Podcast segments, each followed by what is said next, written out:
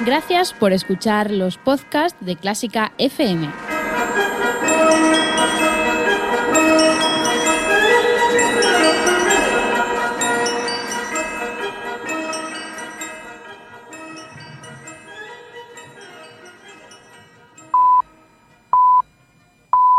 Son las seis en punto de la tarde.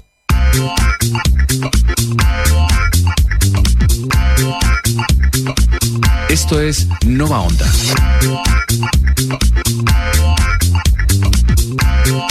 Nova Onda, tú y la radio.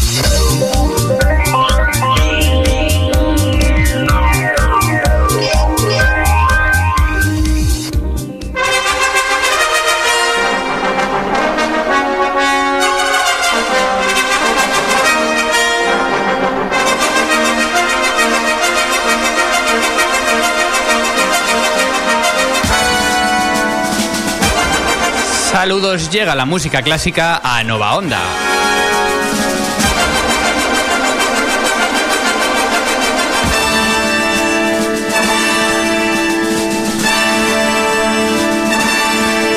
Comenzamos 9 de junio de 2015. El tiempo, ya os digo yo, qué calor.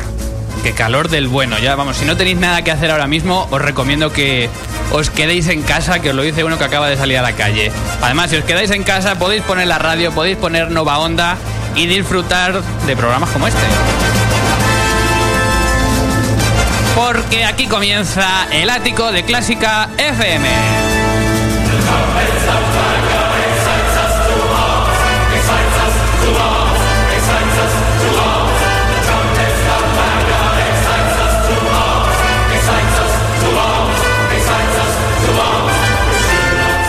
De Clásica FM con el equipo habitual, la voz femenina de Clásica FM, Ana Laura Iglesias, clarificadora Clara Sánchez, el perseguidor José Manuel Cumbreras, el criticón Daniel de la Puente, Miguel Galdón y su rincón.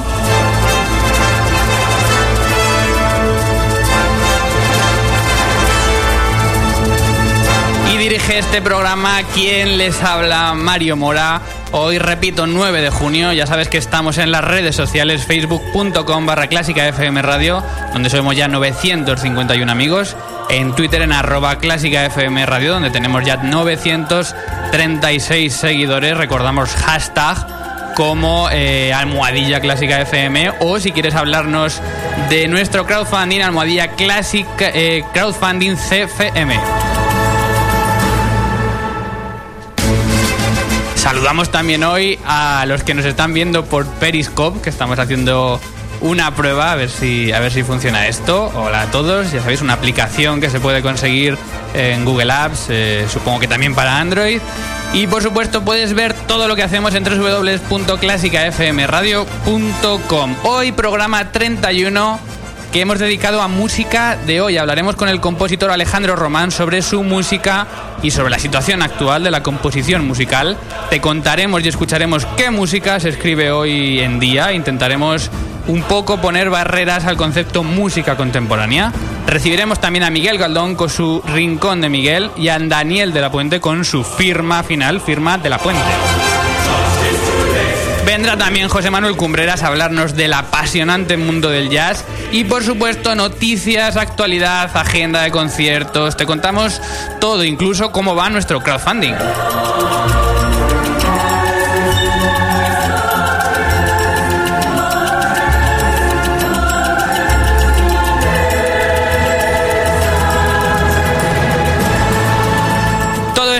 Mucho más hoy en el ático de Clásica FM. Y hablando de música de hoy, hay que hablar del compositor español vivo más referente y más internacional que tenemos en este momento, Antón García Abril. Escuchamos una muestra breve de cómo suena su música. Comenzamos. Esto es el ático de Clásica FM.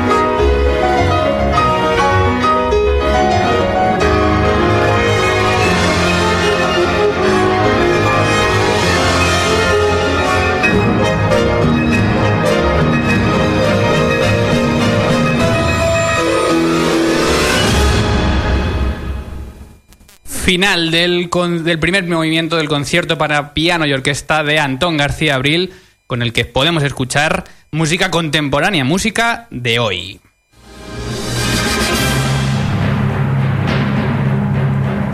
El crowdfunding de Clásica FM ha llegado a su objetivo y por eso te damos las gracias, pero recuerda, puedes seguir participando. Ayúdanos ahora desde solo 10 euros a equipar este estudio para hacer música en directo y no olvides que nuestras recompensas te ofrecen la posibilidad de anunciarte con nosotros desde solo 50 euros, entre otras muchas cosas. Toda la información en www.clásicafmradio.com y en berkami.com, porque recuerda que Clásica FM es tu radio.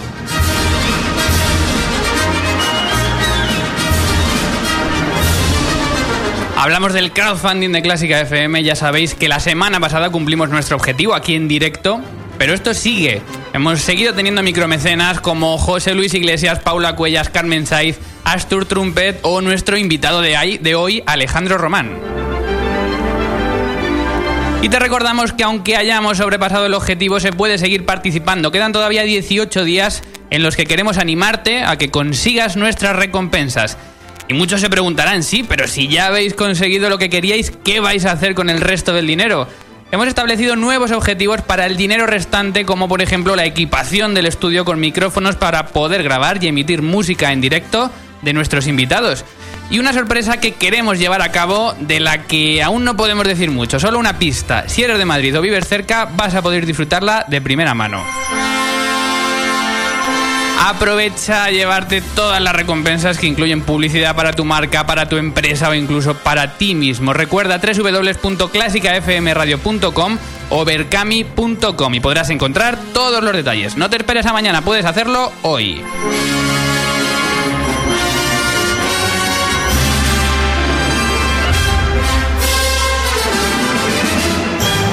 El ático de Clásica FM.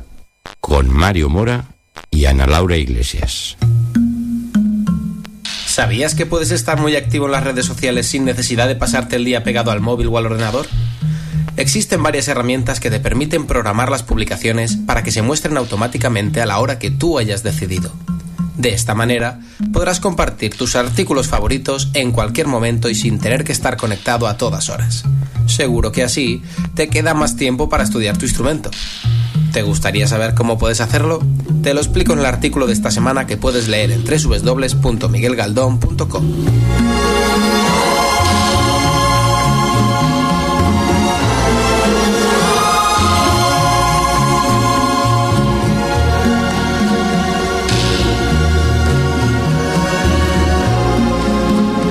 Miguel Galdón que nos sigue descubriendo todas las sorpresas del marketing musical y de cómo puedes programar tus posts de Facebook o de Twitter para que no tengas que estar todo el día pegado a las redes sociales. Ya sabes, www.miguelgaldón.com. Estás escuchando El ático de Clásica FM. En Nova Onda.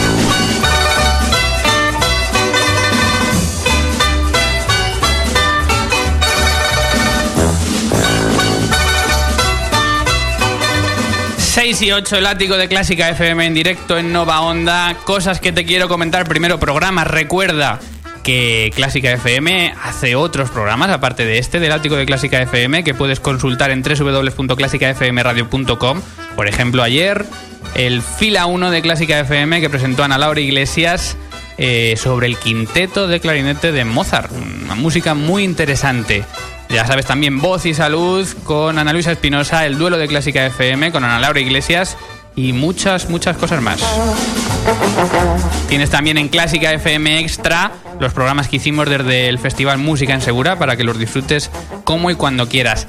Quería recomendar también un curso que va a haber este verano para todos aquellos músicos, instrumentistas de piano, de cuerda, de canto, eh, pues que quieran aprovechar el verano en un sitio tan plácido como es el Escorial, donde van a estar profesores de primera calidad, pues por ejemplo en piano vamos a tener Elena Orobiana Guijarro, eh, o Charles Matthews, eh, violín Mariana Toroba, eh, Juan Linares violín, vamos a tener viola Pedro Michael Torres, en cello Catherine Price, en fin, gente de primera. ¿Cuándo es? Del 12 eh, al 26 de julio y puedes inscribirte en elescorialcursomatisse.yindo.com. Y hoy que no está Ana y no tenemos noticias, voy a comentar un poco las portadas de las revistas digitales. Por ejemplo, 12notas.com nos habla de las pruebas de admisión de la Honde para otoño 2015, eh, documentos de interés para todos los jóvenes músicos de España. Nos cuenta que la percusión llena el Festival de Música Contemporánea de Tenerife. ¿Qué nos dice Codalario? Codalario nos habla de la presentación del Palau de les Arts de Valencia y, eh, por ejemplo, del Centro Nacional de Difusión Musical, que se hace internacional. Repasamos también esquerzo.es con José Chu Obregón en la portada, un artículo que se llama José Chu Obregón en busca del violonchelo. Y el arte de la fuga.com, ¿qué nos cuenta? Pues nos habla de Sariajo, una sugerencia sonora.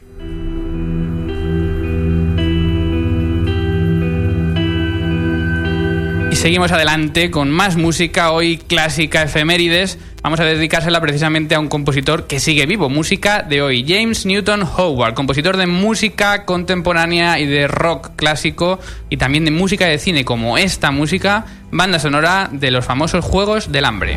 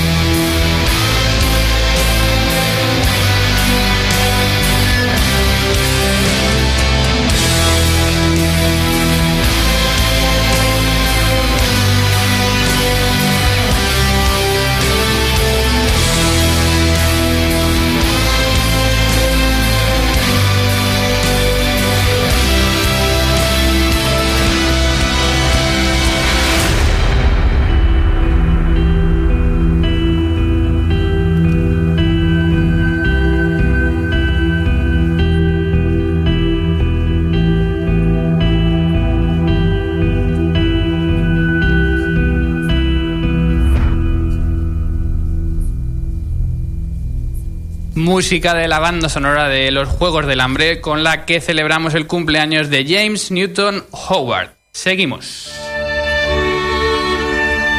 Pasión por la música. Pasión por Clásica FM.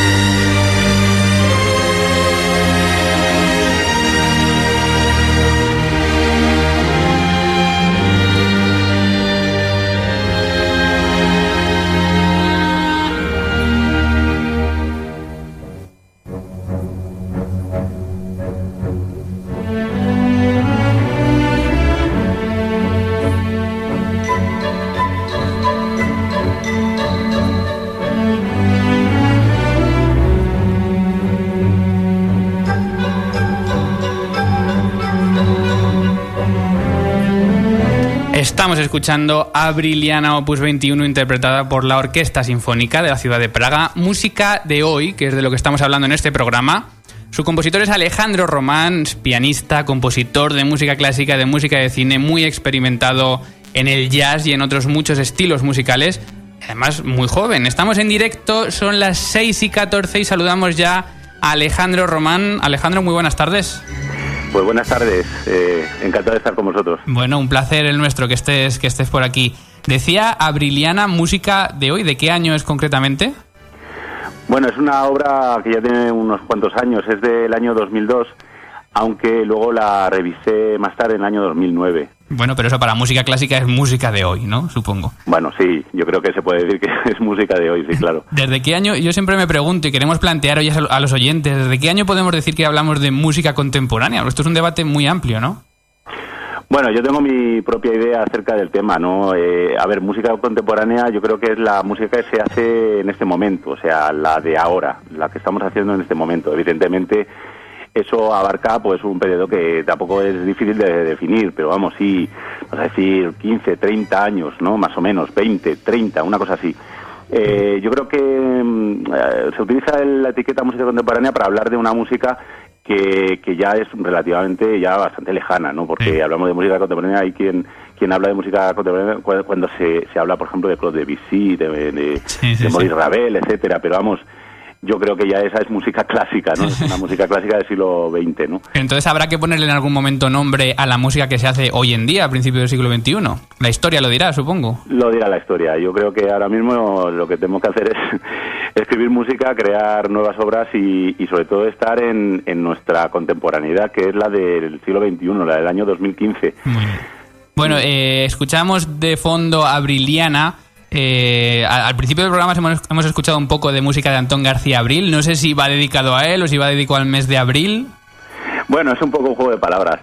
Sí, es una música muy, vamos a decir, es una música vocálica campestre, es, una música pues que, que sí que recuerda y quiere recordar a, al mes de abril, ¿no? Pero evidentemente también es un homenaje a mi, a mi maestro Antón García Abril, sí, que fue mi, mi profesor en el Real Conservatorio Superior de Música de Madrid. ¿Es una de las figuras que tienes como referencia o puedes decir que tienes muchas? Bueno, es una, es una figura importante, yo creo, eh, a tener en cuenta, sobre todo porque fue mi, mi maestro. Y en la composición actual también tiene mucho peso, ¿no? Pero yo tengo muchas, muchas otras eh, referencias, claro, como no. Eh, bueno, pues eh, los grandes clásicos, sobre todo los del siglo XX, que para mí eh, los clásicos del siglo XX son sobre todo los que, eh, que, estuvieron en la primera mitad del siglo XX, ¿no? Hasta los años 50, 60, ¿no? Has escrito eh, mucha música de cine, películas premiadas, creo que he visto hasta 10 películas más o menos, mucha mucha música sinfónica y bueno, esta versión que estamos escuchando de Abriliana eh, está interpretada por la Orquesta Sinfónica Ciudad de Praga, que supongo que es un lujo trabajar con este tipo de orquestas y además que tú tienes experiencia con, con este nivel de músicos. ¿Cómo, es la experiencia? Bueno, es una experiencia fantástica. Eh, grabar en, en, Praga y además eh, lo hicimos, esta grabación se grabó en el grandioso Teatro Rudolfino, un, eh, un precioso teatro que es sede de la Orquesta Filarmónica Checa, ¿no? Y lo, vamos la, dirección de esta obra eh, fue a, cargo de Richard Hay, que es el actualmente el director musical de la Ópera de Praga. Bueno, grabar con, con estos músicos es eh, estupendo, es excelente, no hay ningún problema y, y además he de decir que, que, fueron muy muy receptivos a mi música y yo creo que, que en la grabación se puede se puede notar que es una gran versión.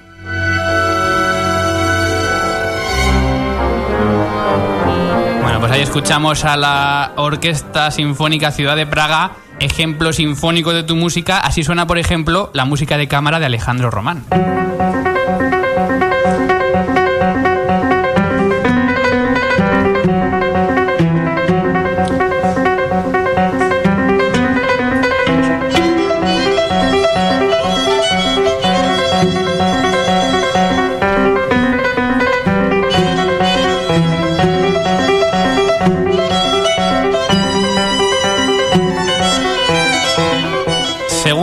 Que escuchamos de tu música, Alejandro, ya nos podemos hacer un poco una idea de, por dónde se dirige tu estilo. ¿Tú podrías definirlo?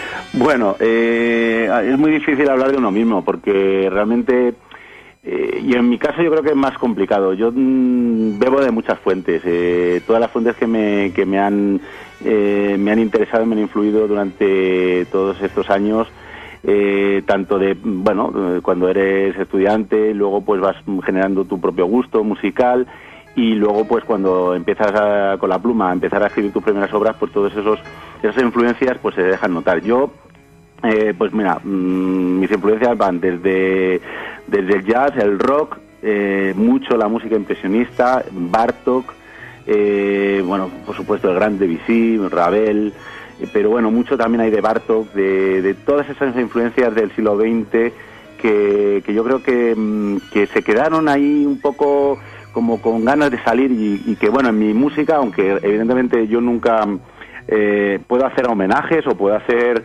eh, pues guiños, pero no, no pretendo en ningún momento copiar, ¿no? Eso yo creo que, que es lo que último que puedo hacer o debe hacer un compositor, pero sí que a través de esos lenguajes eh, crear mi propia sonoridad, mi propio estilo, podemos decir, que es una mezcla de todas esas influencias. ¿no? Sí se pueden escuchar precisamente esas influencias, eh, un poco de Bartok, un poco de impresionismo. Eh, creo recordar que decía Antón García Abril que más dejarse de etiquetas y que cada uno haga su música y cree su camino. Pues supongo que estás de acuerdo con esta afirmación.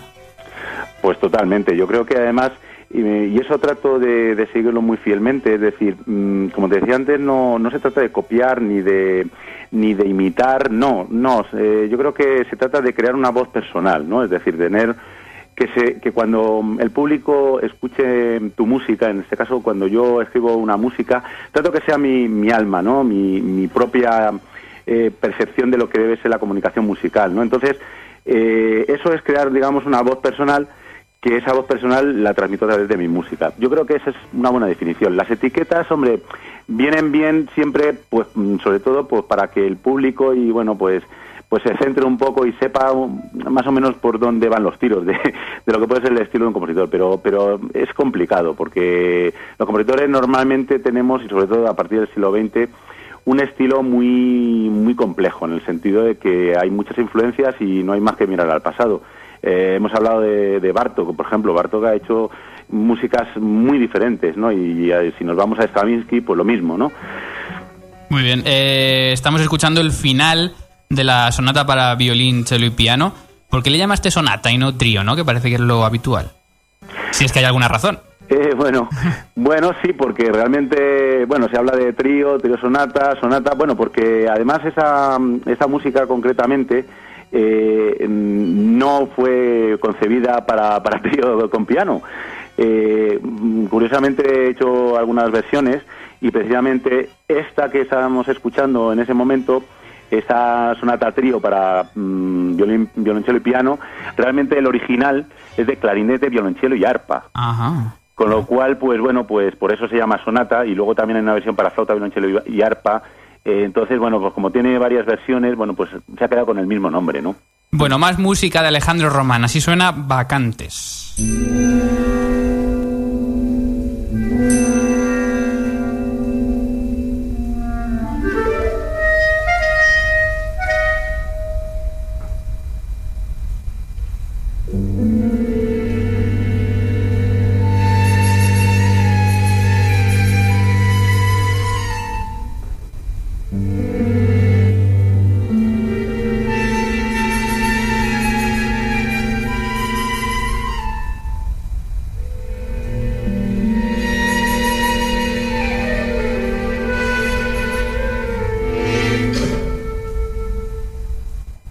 Muy llamativos que escuchamos en este Vacantes Opus 8, Vacantes con B. Eh, una especie de lenguaje, si me atrevo a poner etiquetas, aunque hemos dicho que no se debe hacer, eh, post-impresionista, ¿no? En este caso. Bueno, pues sí, la verdad es que ahí hay mucho puesto de Debussy, ¿no? Por ejemplo, en esa flauta a la, no sé, al preludio de la siesta de un fauno, por ejemplo, ¿no?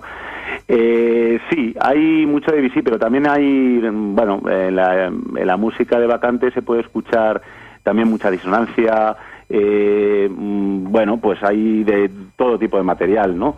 Y lo que a mí me interesa, me interesaba en esta obra es emplear, bueno, pues el motivo de, la mm, tragedia de Eurípides eh, Vacantes, pues es realmente es un recorrido por todos los personajes de la obra y utilizar algunos de los vestigios de la música griega de bueno pues que han quedado los pocos vestigios que han quedado que son datan mm. en torno del siglo V a primeros eh, años o primer siglo eh, de, o sea del nuevo eh, milenio no ¿Has, podido, ¿Has podido encontrar fuentes reales o has tenido que interpretarlo? ¿Cómo, cómo es este trabajo? Bueno, eso, esas fuentes están, están, vamos, disponibles. Son, se pueden encontrar con relativa facilidad. No, no es, no hay que hacer un trabajo especialmente musicológico para ello. Están recopilados, pero bueno, pues em, podemos decir que hay, pues no sé, una veintena, más o menos 18 pequeños em, fragmentos de obras que ya digo, pues están en torno a esos años eh, que son, bueno, pertenecen a, en gran parte a, fragmentos de tragedias, muchas eh, muchas otras se han eh, identificado en, en losas funerarias, por ejemplo, en, en diferentes, pero está muy fragmentado, no es lo que nos ha quedado de la música griega, ¿no? clásica, vamos a decir, de, de aquella época.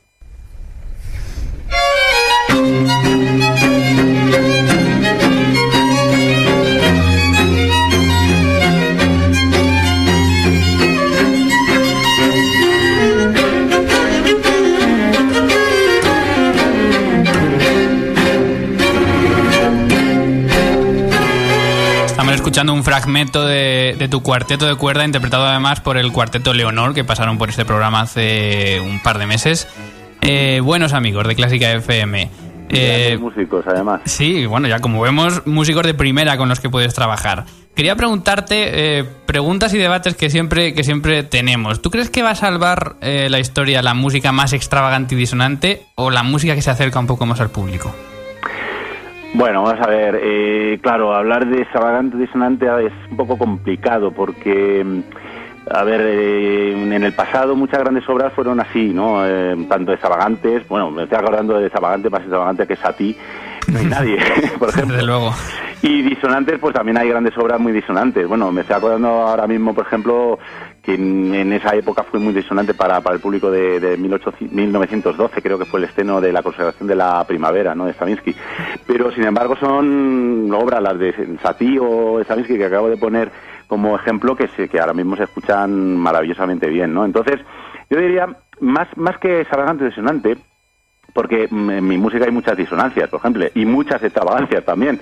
Yo creo que lo importante es saber comunicar, ¿no? Es decir, conectar con el público y estar en el hoy ahora de la composición actual y de los gustos y de las referencias de los sobre todo las referencias, es decir, en mi música, por ejemplo, hay mucho de rock. En muchas obras hay mucho de rock. Porque tú has tenido también influencia por ahí, ¿no? Sí, mucha. Yo he tocado mucho rock y jazz, he tenido mi propio trío, he tocado en un quinteto de jazz, hemos hecho giras, o sea, sí, sí, hay mucho, mucho de, influencia de, digamos, de músicas modernas, populares modernas, muy actuales, ¿no? Entonces, yo creo que esos eh, pequeños retazos estilísticos y, elementos que están en mi música y que a primera escucha no nadie sabría decir que es rock, por supuesto, pero están ahí eh, pues yo creo que eso conecta con el público. Y vamos, tampoco soy el primero en hacerlo, ¿no? Eh, tenemos Ligeti, por ejemplo, lo ha hecho muchas veces, que es un gran maestro de, este tipo de, de mezcolanzas, ¿no? Podemos hablar así, ¿no? Es decir, de referentes que están en el mundo sonoro actual y que los compositores pues tomamos como lo hacemos como nuestros y lo integramos en nuestro lenguaje, ¿no? Bueno, eh, yo es que tengo una teoría y, creo que, lo, raro y lo atrevido hoy en día puede llegar a parecer eh, es hacer música más cercana al público. Ya no, ya no tanto hoy en día, porque hoy mm. ya bueno ves a compositores eh, compositores jóvenes que, que, están haciendo música de nuevo neotonal o música pues más apreciada por el público, pero hace 10, 20 años parecía que era lo raro y te miraban un poco mal, ¿no? Si componías un acorde de re mayor o algo así. Bueno, eso ha quedado atrás y gracias a Dios, yo creo. No del todo, porque todavía hay, eh, creo que muchos músicos que miran al pasado son músicos que todavía están haciendo música del siglo pasado, yo creo. ¿eh? Y la música del siglo pasado, pues es del siglo pasado. Eh. En ese sentido yo creo que es un poco retrógrado pensar así. Bueno, mi música no es neotonal, ni, vamos, ni por asomo. Yo no hago música neotonal porque toda mi música, en todo caso, es modal, como muy muy muy cercano, ¿no? O sea, es, es eh, pero digamos podemos decir que trato de hacer eh, una música que conecte con el público. Eso para mí es fundamental, que en ese sentido sí que la música ah, está tratando, y yo creo que cada vez con más éxito, y, los nuevos compositores, mm, la mayoría, como tú bien decías, estamos tratando de, conectar de nuevo otra vez con el público, ¿no? Porque eh, yo creo que no se trata tanto de la técnica, o de la estética que utilices, sino de conectar con el público. Conectarte con el público mm, equivocadamente se, se pensaba en el pasado, yo creo que cada vez se va dejando más atrás. Conectar con el público no es claudicar. Eh, la idea no es claudicar y hacer lo que quiere escuchar el público. No, mi música no creo que sea lo que quiera escuchar el público. Mi música es la música que yo quiero escuchar y que quiero expresar. Y esa música no tiene por qué no conectar con el público. Si la música es, mm, tiene algo que decir, yo creo que puede conectar con el público. Yo, yo, creo que de eso se trata y cada vez más las nuevas generaciones, bueno, pues estamos eh, en ese en ese asunto, ¿no? De conectar con, con el público. Y al fin y al cabo, yo, yo creo que esa es la labor del arte, ¿no? Eh, remover conciencias y remover los sentimientos del espectador y del oyente. Por supuesto, y, y, sobre todo aportar, ¿eh? eh no hay que olvidar que hay que aportar cosas nuevas.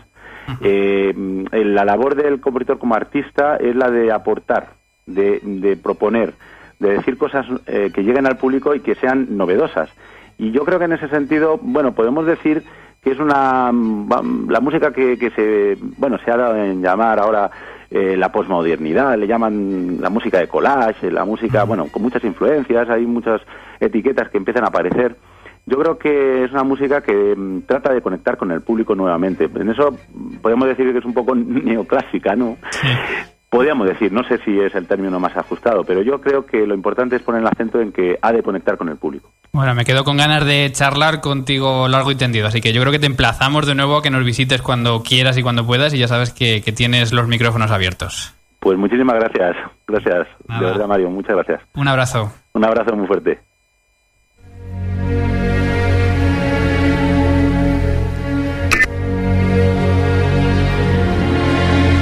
Clásica FM.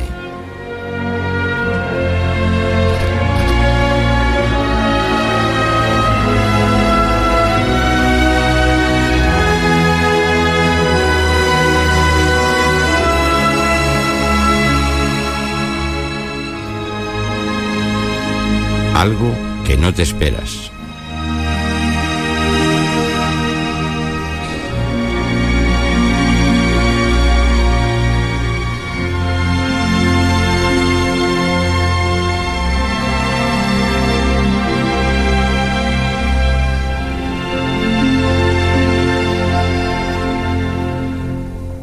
6 y 31 estamos en directo en el ático de Clásica FM en la sintonía de Nova Onda. Ya sabes, 101.9 novaonda.net. La música clásica parece dueña de compositores muertos, pero bueno, acabamos de hablar con uno que está vivo y estamos escuchando hoy precisamente música de hoy, música de compositores vivos.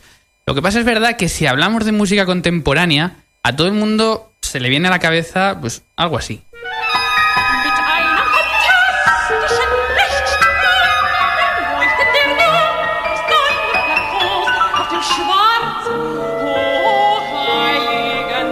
Estamos escuchando a Boulez, nacido en 1925 y todavía, todavía vivo. También a otra mucha gente la música contemporánea en su cabeza le suena así.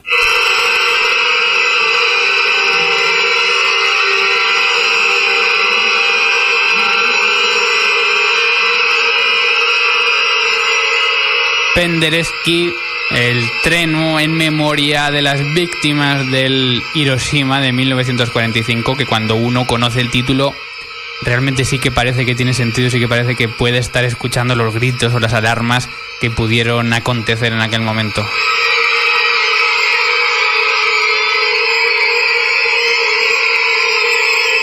Pero el concepto música contemporánea, como decimos, es muy amplio y debe ser eh, llamado toda aquella música que se está haciendo hoy. Por ejemplo, hay muchos estilos, el neotonalismo, podemos decir, eh, vamos a escuchar ahora música de un compositor español, Pedro Vilarroc, que precisamente fue nuestro mecenas oro, nuestro mecenas oro del crowdfunding, que todavía recuerdo que puede seguir participando.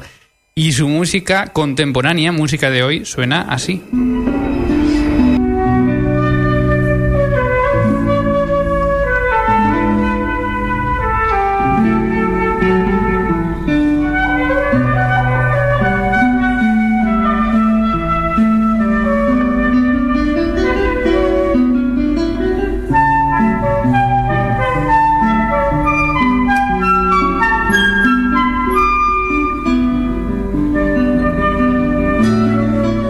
Pedro compositor español, que nace en 1954, compositor neotonal. Escuchamos sus paisajes para flauta y guitarra. ¿Qué es el neotonalismo? La recuperación de la tonalidad, la huida de alguna forma del atonalismo, de, del, la evitar, evitar los grados tonales, evitar los acordes que, que todo el mundo conocemos.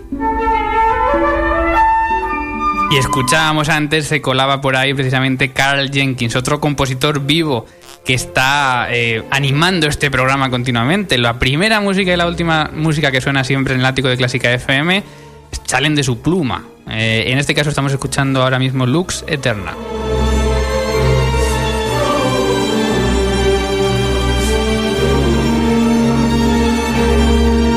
Carl Jenkins, compositor inglés, compositor vivo, nace en 1944. Yo diría que su estilo es indefinible. Hay gente que, que, que le pinta cerca del jazz rock, gente que le pinta cerca de la, cerca de la neotonalidad, cerca de la neomodalidad, del chill out.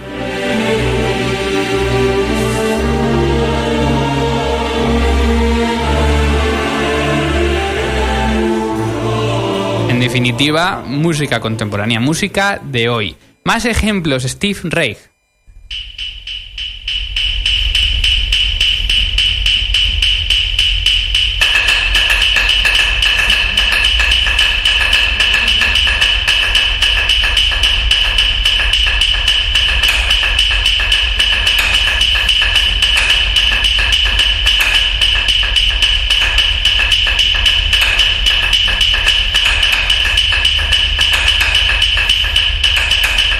Steve Reich eh, nace en 1936, compositor minimalista, uno de los géneros que más se ha impuesto dentro de la música contemporánea. Escuchamos su música para piezas de madera, así de curioso.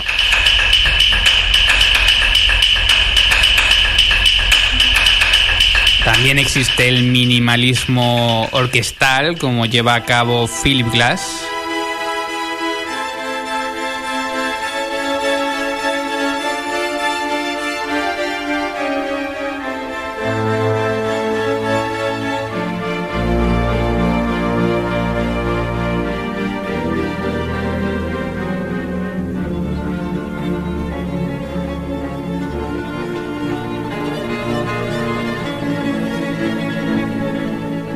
Philip Glass nace en 1937, también compositor vivo, música contemporánea que, que, se desliza por el minimalismo. ¿Qué es el minimalismo?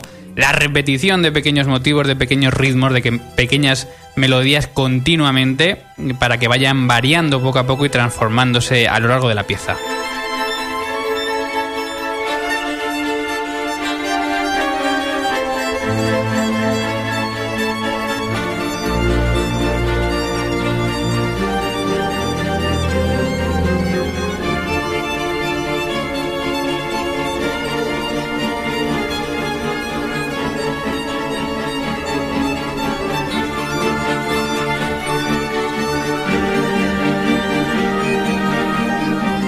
A algunos se le puede venir a la cabeza que suena parecido a la música de cine, y es que bueno, los compositores cinematográficos también han bebido mucho del minimalismo. Escuchamos el concierto para violín número 2 de Philip Glass.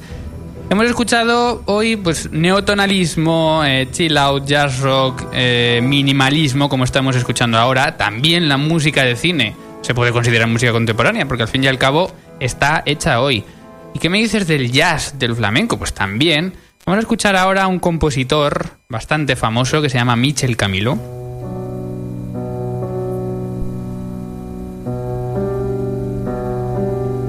Michel Camilo nace en 1954 y normalmente se dedica al jazz, pero escuchamos aquí el segundo movimiento de su concierto para piano y orquesta donde fusiona este estilo de jazz con la música clásica.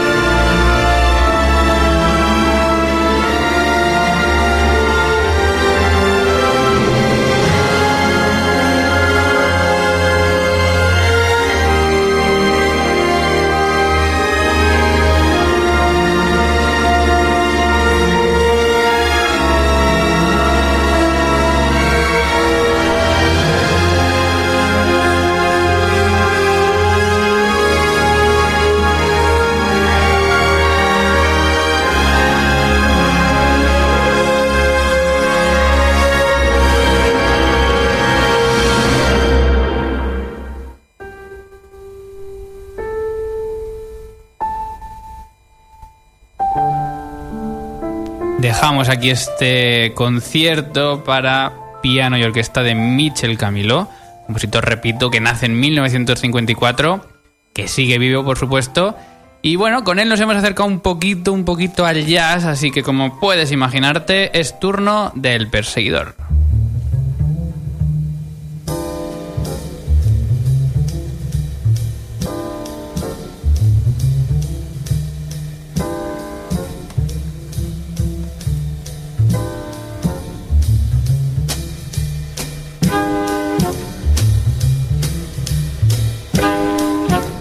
José Manuel Cumbreras, buenas tardes. Hola Mario, ¿qué tal? Buenas tardes. Muy bien, un poco solitario hoy aquí, así que me alegro que vengas a hacerme compañía. Hoy la voz femenina se ha venido aquí a Madrid y está, está, dándolo todo por aquí, por Madrid. ¿Está localizada? Está localizada. Vale, me alegro. Bueno, eh, el jazz es más que nunca, más que nada, música de hoy, ¿no? Música que se compone día a día y que muchas veces se improvisa en el momento. Pues eso es, es una música a la que yo creo que le encanta, eh, le encanta ser, ser improvisada y, es una música, pues eso, muy, muy dispuesta a ello. Bueno, ¿de qué vamos a hablar hoy? Pues hoy le vamos a dedicar la sección a un compositor, a un pianista, arreglista y productor con cuyo nombre es Bill Lawrence. Vamos a empezar escuchando un tema de su segundo álbum directamente titulado Denmark Hill. Y yo no sé si te suena de algo, como, como buen londinense que eres, Denmark Hill. Me suena de escuchar a la voz del metro decir que el metro va para allá o para allí, o no sé, algo, algún barrio, alguna calle o algo, ¿no? Es. Es, un barrio, es un barrio del, del centro de Londres. Sí. Y, está aquí Miguel, porque estamos retransmitiendo por ah, Periscope. Y me está, me está preguntando Miguel el nombre del, del compositor, el, sobre todo el apellido. El nombre es Bill y el apellido se escribe Laurance, con ah, Para que lo tenga para que no se le vaya a Miguel. Ahora, después me lo vas a pasar a Miguel. Ahora te lo paso.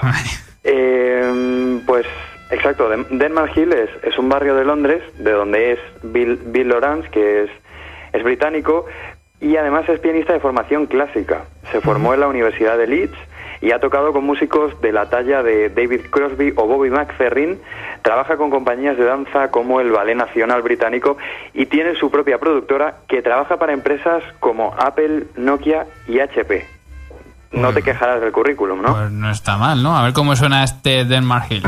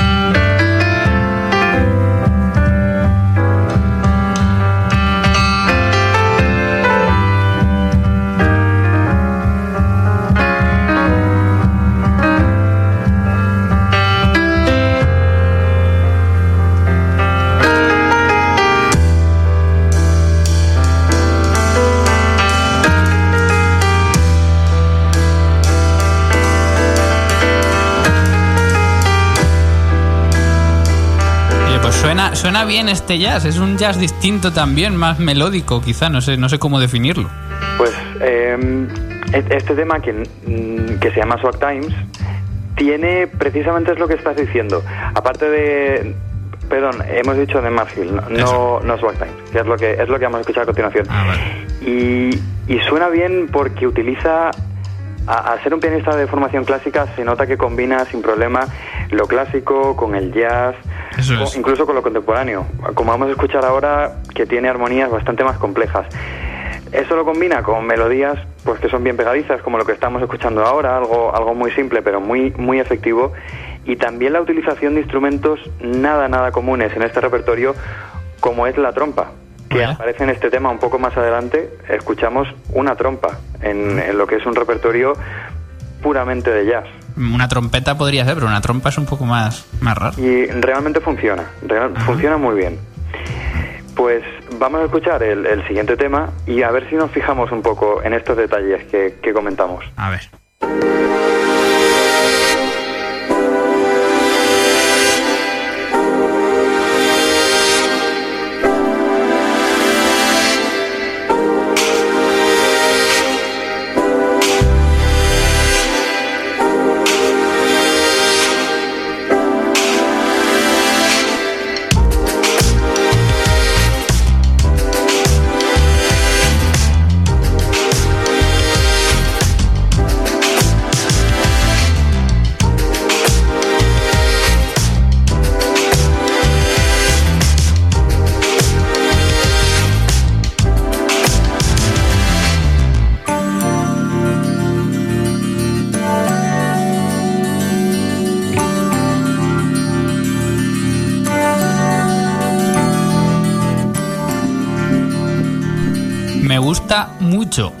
Mucho. Pero habría gente que te diría que esto no es jazz, ¿no?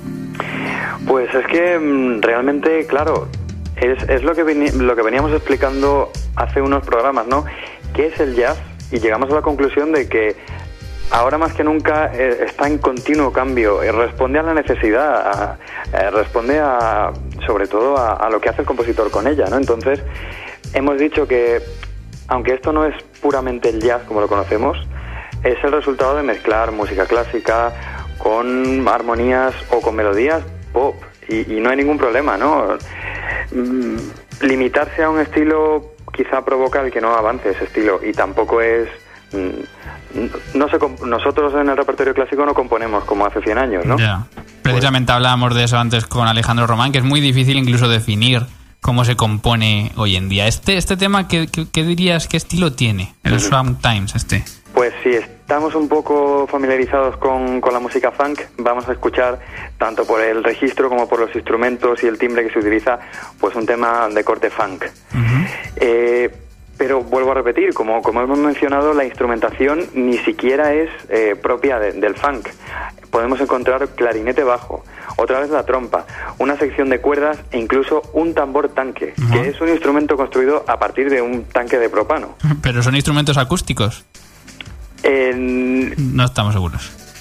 No puedo decirte. Es que no, no suena, pero bueno, puede ser que, que los llegue a utilizar. ¿sí?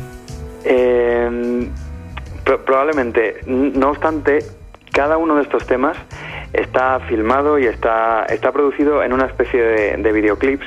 Cada tema es un videoclip y se puede ver cómo, cómo es todo el proceso, cómo graban la música, prácticamente todo. Es, eh, y además están muy bien hechos. Yo recomiendo que, los veamos, que se vean porque, porque merecen la pena. Ya. Pues los ponemos en Facebook y en, y en Twitter para que lo vean los oyentes. Pues os voy a dejar ahora con uno de, sus temas más populares, que fue compuesto antes de que publicara su primer álbum. Cosa que se nota desde, la primera grabación a esta del primer álbum, se nota una maduración del tema. El tema en cuestión se titula Ready Wednesday y vuelven a acompañarle Michael League al contrabajo, Robert Pat Seawright a la batería, con la misma instrumentación mencionada anteriormente, el clarinete bajo, la trompa, la sección de cuerdas, el tambor tanque. Y antes de despedirme, eh, primero decir que estos tres músicos que hemos dicho, eh, Michael Lee y Robert Spad y Bill Lawrence, eh, forman una famosa agrupación como, conocida como Snarky Papi, de la que hablaremos otro día porque merecen que les dediquemos otra sección. Y segundo, que vamos colgando toda la música de la sección en el canal de YouTube de Clásica FM Radio. Solo tienen que buscarnos en YouTube como Clásica FM Radio y pueden escuchar toda la música de la sección.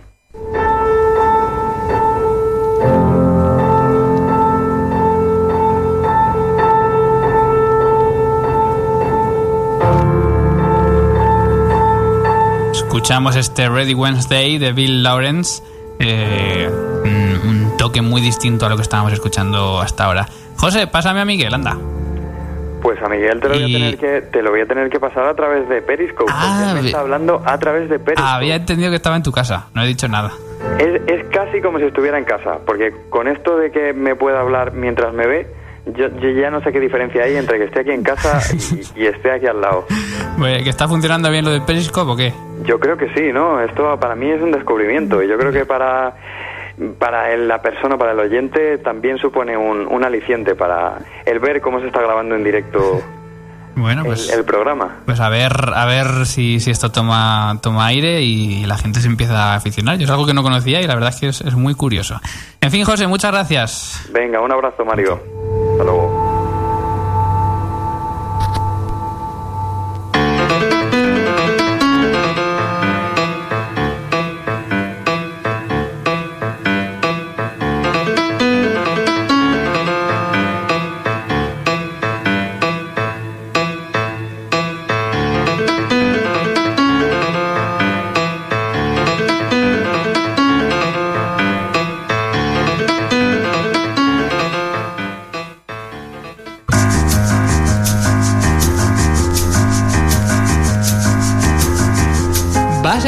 Que te lo cuenten?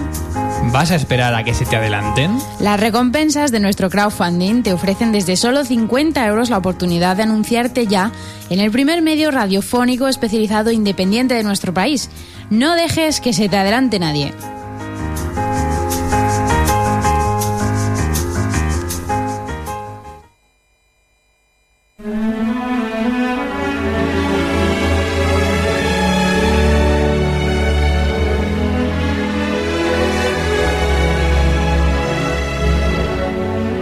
Con la terraza del ático de Clásica FM 6 y 54 para acabar con este programa de hoy. Recomendación de conciertos, ya sabes, de la mano de Ana Laura Iglesias, que hoy te presento yo. Por ejemplo, hoy martes, eh, concierto didáctico de la Orquesta de Córdoba, que en realidad ha sido esta mañana, pero que se repite también mañana por la mañana. ¿Dónde? En el Gran Teatro de Córdoba, a las 10 y a las 12. Obras de Mozart, Haydn y Beethoven.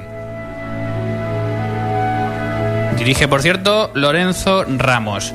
Mañana, aparte de este concierto también por la mañana, eh, tenemos a la compañía Ópera de hoy. Fíjate, hoy estamos hablando de música de hoy. Esta compañía hace ópera de hoy, con, que nos presenta el espectáculo Sinergias, fusión de nuevos compositores y directores de escena, con un resultado muy novedoso. Lo puedes ver a las 7 y media en Madrid, en los teatros del canal. El jueves 11 nuestros amigos del Cuarteto Quiroga van a estar en el Palacio Real de Madrid, en, el Salón de Columnas a las 7 y media, con un cuarteto de, de Stradivarius decorados eh, de la colección real. Eh, van a interpretar Haydn, Turina y Ravel.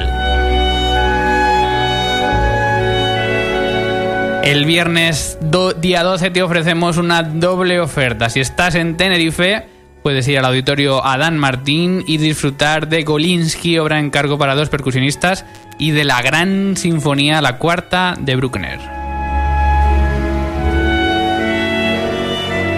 Y además el mismo día, el trío Zabel, nuestra compañera Clara Sánchez, Chelo, Pablo Menéndez Clarinete y José Beltrán Piano estarán en Gijón, en el Museo Evaristo Valle, a las 8 de la tarde interpretando obras de Beethoven, de Glinka y Nino Rota.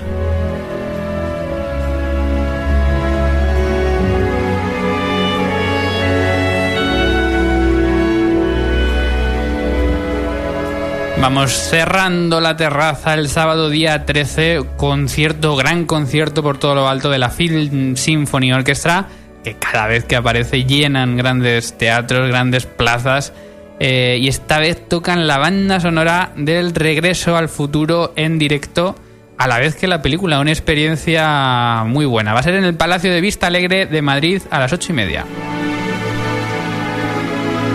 y estará la voz femenina de Clásica FM, que por eso no ha podido venir hoy aquí. Domingo día 14, Orquesta y Coro Nacionales de España a las once y media de la mañana en el Auditorio Nacional, con un programa muy atractivo, Brahms, la obertura trágica, y la Rapsodia para contrabajo y la canción del destino de Mahler.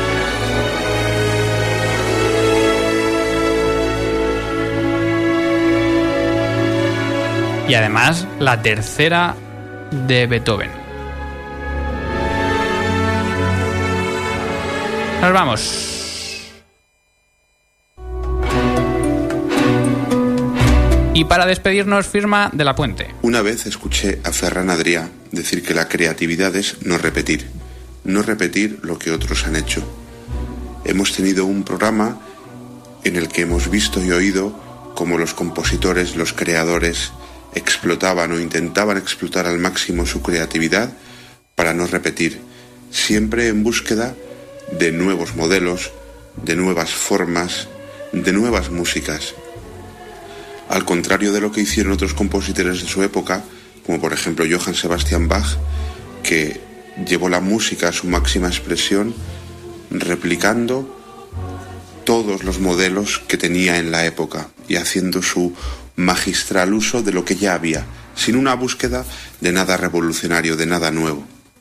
Bien, querría llevarme a mi terreno o a nuestro terreno, el de los músicos, esta búsqueda de la creatividad y plantear la siguiente reflexión. ¿Qué es lo que necesita un creador, un compositor, para poder crear y para poder componer? Pues básicamente lo que necesita es haber comido para tener energía para poder componer para poder comer necesita ir al mercado y necesita tener dinero para poder hacer su compra. para disfrutar de un bienestar, para poder entregar su vida, su energía a su pasión, a la composición. Y para que él pueda ganarse la vida con ello o ella, lo que nosotros tenemos que hacer es comprar sus creaciones, fomentar sus creaciones. El pirateo, la fotocopia, ha sido una práctica muy común y muy extendida en los músicos, al menos en mi experiencia y en la de mis cercanos, desde que hago música hace ya muchos años. Creo que deberíamos reflexionar realmente y considerar que para que los compositores y los creadores puedan hacer su trabajo, nosotros somos los primeros que debemos fomentarlo, como músicos y como público. No al pirateo, no a la descarga ilegal, no a la fotocopia. Solo así la creatividad podrá seguir su curso. Firma de la Puente. Ya saben dónde encontrarme. Y a nosotros también. Adiós.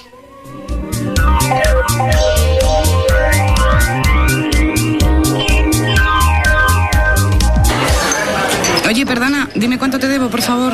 Sí, a ver, esto ha sido un vino tinto, tres pacharanes y dos cubatas. Esto es ver menos a tu hijo. Ah, pues aquí tienes, muchas gracias. Hasta mañana. El tiempo que le dedicas al alcohol se lo quitas a todo lo demás.